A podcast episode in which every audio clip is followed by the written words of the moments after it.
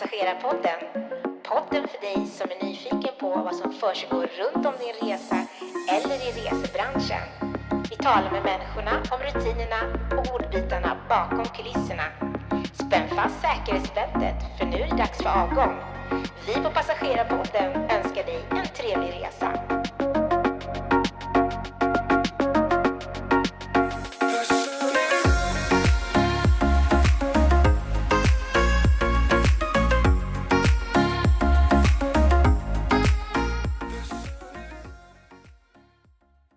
Hej och eh, hjärtligt välkommen till ännu ett avsnitt med Björn Pilot och Passagerarpodden och eh, min eh, K-pilot här, Tilde. Välkommen du också. Tack så mycket. I förra avsnittet fick vi lära känna dig lite bättre, vad du gör också, vad en arbetsdag kan se ut för dig. I det här avsnittet så har vi fått in frågor från våra Instagram-följare som vi tänkte ställa till dig som du skulle få svara på. Vi börjar väl på en gång, är du beredd? Björn? Ja, men, ja, ja. Bra. Ja. Eh, hur ofta blir det kollision med fåglar? Man ser ju ofta fåglar bredvid planet och innan det lyfter längs landningsbanan, undrar Louise. Eh, det händer ganska sällan. Eh, nu är ju inte det någon stor statistik, men under mina 36 år på SAS har jag nog krockat med fåglar fem gånger kanske. Och du har alltså flugit 200 dagar per år, så väldigt, väldigt sällan. Och man, man gör jättemycket jobb för att jaga bort fåglar. Man det kör runt personal i bilar och, och skjuter med såna här knallskott för att skrämma väck fåglar. Man har koll på vissa perioder på året så finns det mer fåglar än andra perioder, till exempel flyttfåglar. Så man jobbar väldigt mycket. Små fåglar är inte något problem okay. för en flygmaskin. Mm. Så det är bara de fåglarna som är lite större liksom som kan orsaka Ja, men det här med problem. Hudson River och så här, alltså det var ju ett, en flock kanadagäss. Det oj, var ju helt extremt. ja, ja. Men eh, små, småfåglar och, och en, en mås är inte, inte hela världen. Och om det, det funkar så att om en mås till exempel åker in i en motor så går den förmodligen i det som heter fläktkanalen, det vill säga det går utanför själva kärnan på motorn. Och det är den kärnan på motorn som är den ömtåliga och det är där eh, det brän, eh, förbränns bränsle då, att man eldar bränsle, det är i kärnan och där är det mer ömtåligt. Men eh, det är liksom 17 gånger så mycket luft som går runt kärnan och då går förmodligen måsen där. Men mm. så, alltid när det är en fågelkollision så noterar man det och så kollar att det inte har blivit några skador. Men det ska mm. väldigt, väldigt mycket till att det blir något problem med en, efter en fågelkollision. Okej, skönt att höra. Ja, det var så skönt. Då har vi ER som undrar vad det är som händer när det är turbulens. Ja, det där är en bra fråga. Eh, om man tänker på... Eh, jag ska berätta så här. När jag flög så var det, var det turbulens ibland. Och då annonserade jag till passagerarna och förklarade vad turbulens var så att de skulle känna sig trygga och inte bli oroliga. Men om jag hade suttit i en flygmaskin och den började skaka och inte jag förstår vad det är som händer, då hade jag också kanske blivit orolig. Så det är inte så konstigt att man blir det. Men om man tittar på havet när det blåser så blir det ju vågor på havet. Eh, I luften, högt i atmosfären, så blåser det också vindar. Mm. Där finns det också vågor. Men problemet är, eller jag ska säga, problem, oh, problemet är att luft är osynligt. Så man mm. ser inte de här vågorna uppe i atmosfären. Och när man flyger genom de här vågorna så är det precis som på ett hav då en båt på ett hav då, den påverkas ju av de här vågorna. Men en stor och rejäl båt påverkas ju inte. Som, det är inte farligt för en båt att, att, flyga, eller att köra genom stora vågor. Och det är, inte, det är nog inget problem heller för ett flygplan att flyga genom vågor i luften, det vill säga turbulens. Mm. Men det är en komfortfråga bara. Ja, verkligen.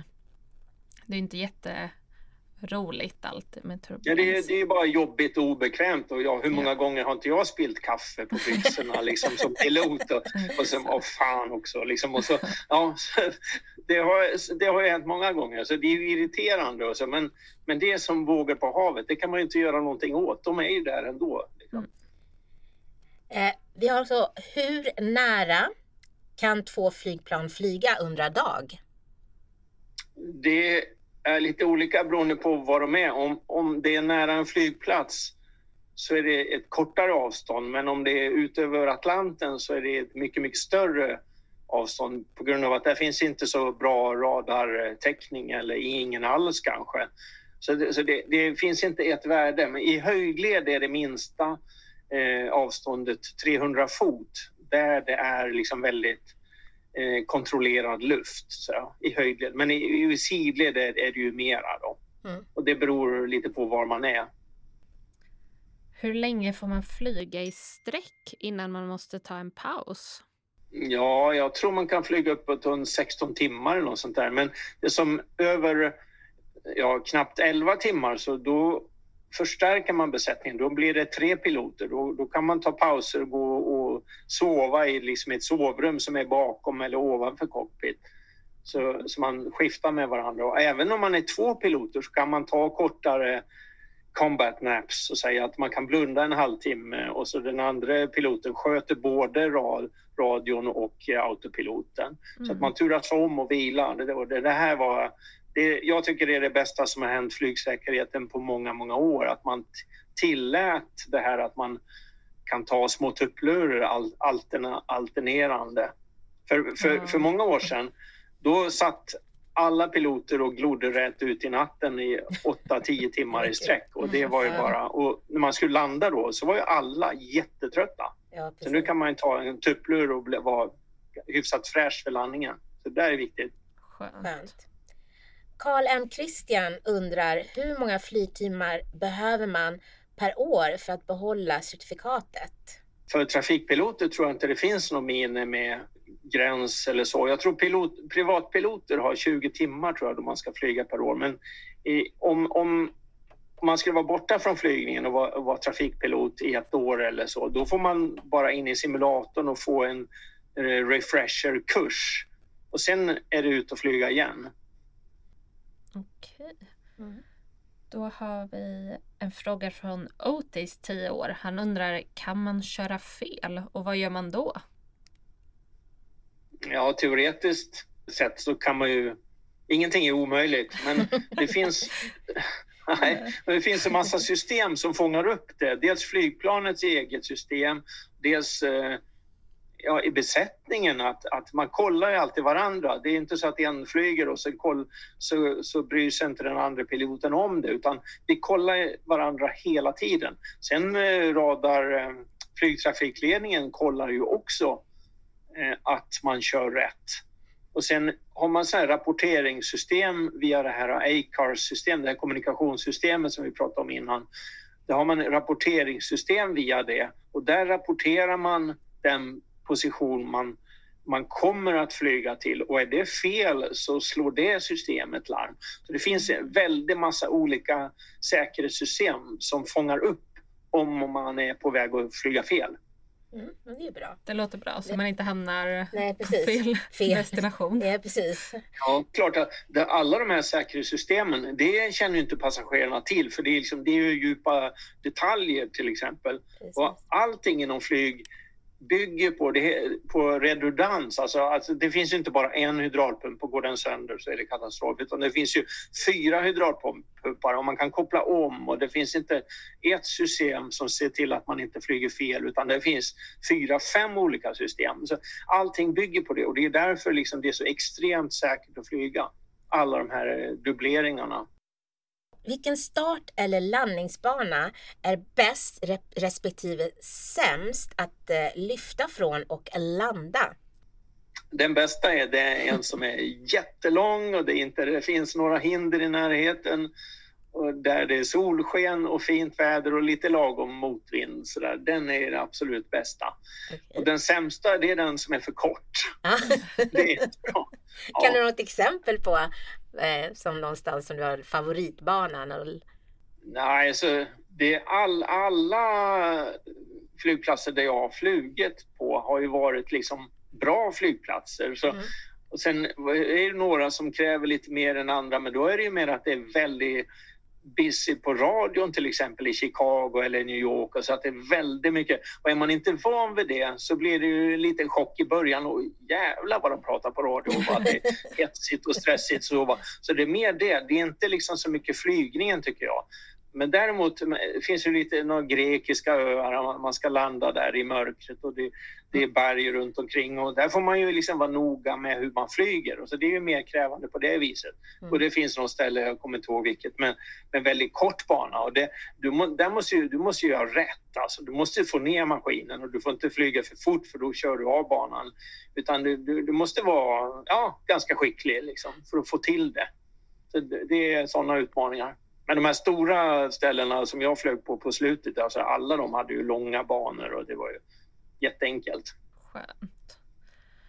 Då har vi en fråga. Det var lite det vi pratade om i förra avsnittet. Men vad är det första man gör som pilot när man kommer till flygplanet inför en flygning innan passagerarna stiger ombord?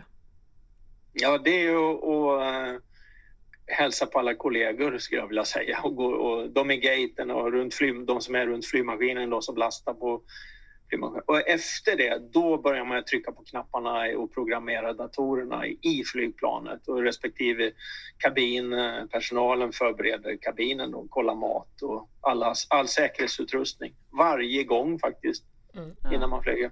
Ja, det är viktigt. Jag har fått en fråga från Ines, 11 år. Vad gör man om man som pilot blir dålig när man flyger?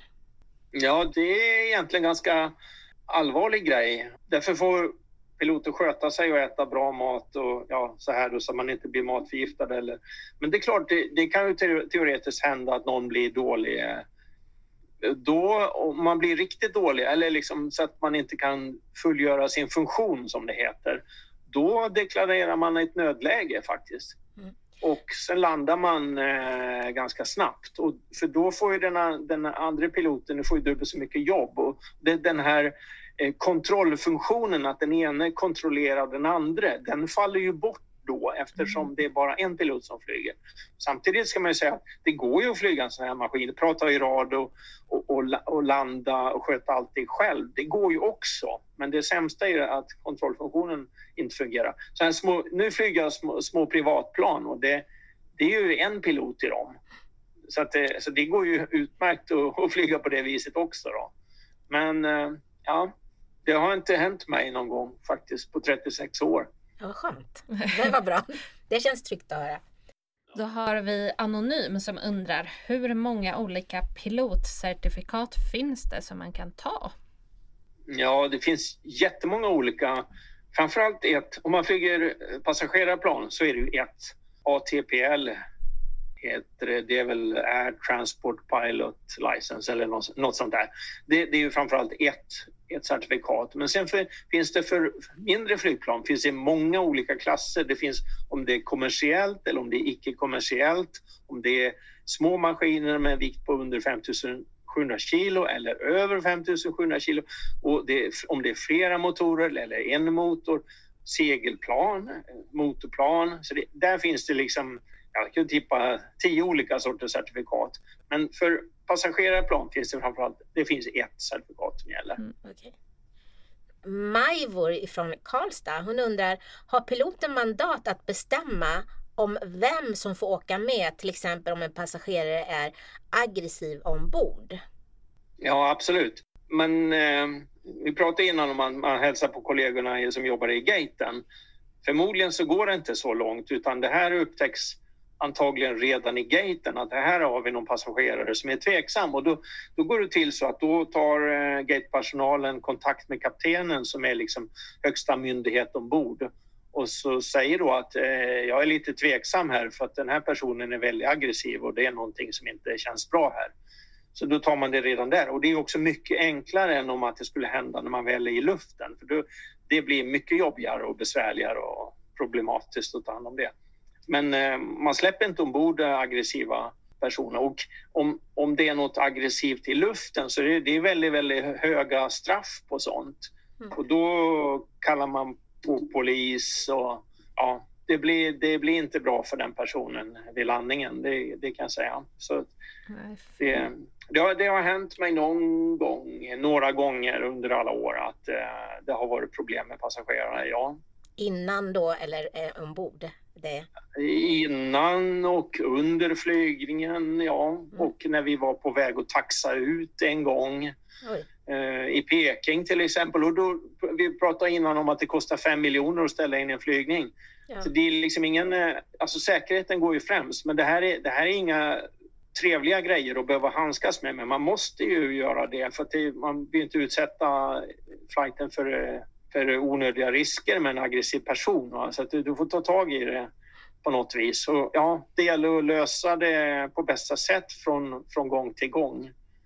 Eh, och eh, jag går inte in på detaljer hur vi, hur vi Nej, har nej. löst alla, Nej, löste nej. de här alla fallen, men jag skulle kunna berätta väldigt spännande historier om hur det här gick till de här gångerna. Det kan jag säga. Inga namn. Nej, det får vi höra någon annan gång. Det, Mer eller mindre kända personer kan jag säga. Oj, det här, det här får vi verkligen. Ja, Det är verkligen höra. Ja, det låter kan inte- spännande. Det vore inte snyggt att Nej, nej naturligtvis inte. Ja, Men jag vet vilka det var. ja. Eller vem det var. Och de vet Ja. också det. Ja. Ja. Varför är det viktigt att avisa ett plan på vintern och vad kan hända om det inte blir gjort på rätt sätt? Ja, alltså ett flygplan flyger ju för att luft strömmar över vingen och då måste det ju strömma så rent och snyggt som möjligt över vingen. Och är det då snö eller is på vingen så störs ju den här strömningen, det vill säga flygplanet kan inte lätta vid den farten man har räknat ut att det ska räkna, lätta och då, det blir så att man flyger för sakta och då kan det teoretiskt sett ramla ner.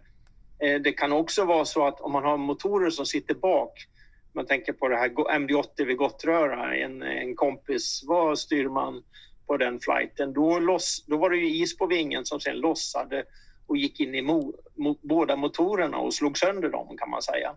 Ja, och två, ett flygplan utan, utan motorer, det måste ju glidflyga ner då, så att det går inte så bra. Det, där, det här är viktigt och det här finns skarpa rutiner för det här och man ska upp och kontrollera på vingen och så. Och eh, det görs ju liksom nu för tiden. Nu är man klar över hur viktigt det här är. Vad är en eh, styrman respektive en kaptens roll i, vid en flygning undrar Robert? Man gör egentligen samma jobb. Det här att eh, på en, ena flighten så pratar den ena i radio, den andra sköter autopiloten och flyger, flyger flygmaskinen. Och, och så byter man, så gör man tvärtom den andra flighten. Men kaptenen han är eh, befälhavare och har det juridiska ansvaret så han har ytterligare, det finns ytterligare en dimension i det jobbet. Sen har, har ju kaptenen eh, större roll också och möjligheter ska jag säga att påverka det här, så här teambuilding-jobb. Så där finns stora möjligheter. Så när jag var yngre, då, fyll, då kan jag säga som ung styrman, ja då fyllde det här att flyga maskinen, det fyllde kanske 80-90 procent av, av mitt eh, jobb, mitt fokus så att säga. Men sen när jag blev äldre kapten för, för långlinjemaskin med så mycket människor involverade, då kanske det här flyga flygplanet, det kanske fyllde 20 procent av, av jobb, av min kapacitet eller energi eller uppmärksamhet. Och sen det andra var ju liksom allt det här runt omkring. Framförallt att ha överblick över, över alltihopa. Och det, det är ju spännande när, om det händer någonting så, så, så kommer, då rapporterar eh, någonting i kabinen, då rapporterar kabinpersonalen till mig. Och då, ett trick är ju, var ju ofta då att säga om vi hade ett problem, ja vad tycker du att vi ska göra? Och så ha- har ju den personen som har varit nära problemet nästan alltid en färdig lösning så att säga. Och sen som kapten då så lägger jag till några, om det finns några juridiska aspekter, om det finns några andra aspekter till det här. Och, men eh, normalt så, så blir det ju svaret att ja, men vi gör så som du tycker. Mm. Så, så det är liksom kaptenens roll är att ha överblick över alltihopa. Det är lite skillnad. Vad intressant. Ja. Hur ren är luften ombord på ett flygplan? undrar Anonym. Den är mycket ren. Det är HEPA-filter. Jag tror det är High Efficiency Particle eh, någonting. Och eh, all luft går genom filter och det tar till och med viruspartiklar, till exempel eh, covid eh, och så. Så att det, det är mycket, mycket ren luft. Jag är mycket renare luft i flygmaskinen än vad det är hemma. Ja, okej. Ja. Ja, för jag vet att många kanske tänkte just att man skulle, för man, ibland när man är ute och flyger så blir det ju ofta att man blir förkyld och så. Så då är frågan, Ja. jag tror att det var det folk tänkte, men hur, hur kan det vara så rent? För att det, man blir oftast liksom, men man tänker ju inte på också att det är, eh, att man har luftkonditionering ombord kanske. Nej, sen det går ju luftströmningarna, eh, de går ju in i kabinen på vissa ställen och så sugs det ut på andra ställen så att det, liksom, så att det här ska vara på ett smart sätt så Mm. att inte det blandas mellan människor och så här. Mm. Jag vet att det var ju statistik på det när det var covid här, att det var, man hade inte hittat ett enda fall när människor hade blivit smittade ombord på flygmaskiner.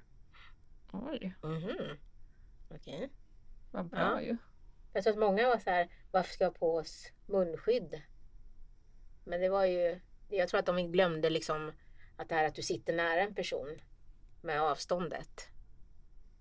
Ja, jag, frå, jag frågar på min Instagram och varför använder du munskydd? Är det för att skydda dig själv eller skydda andra? Och det blir 50-50. Mm. Men det, ju, det var ju för att skydda andra Mm. som, som man har munskydd då. Men eh, jag tyckte det var en intressant fråga liksom.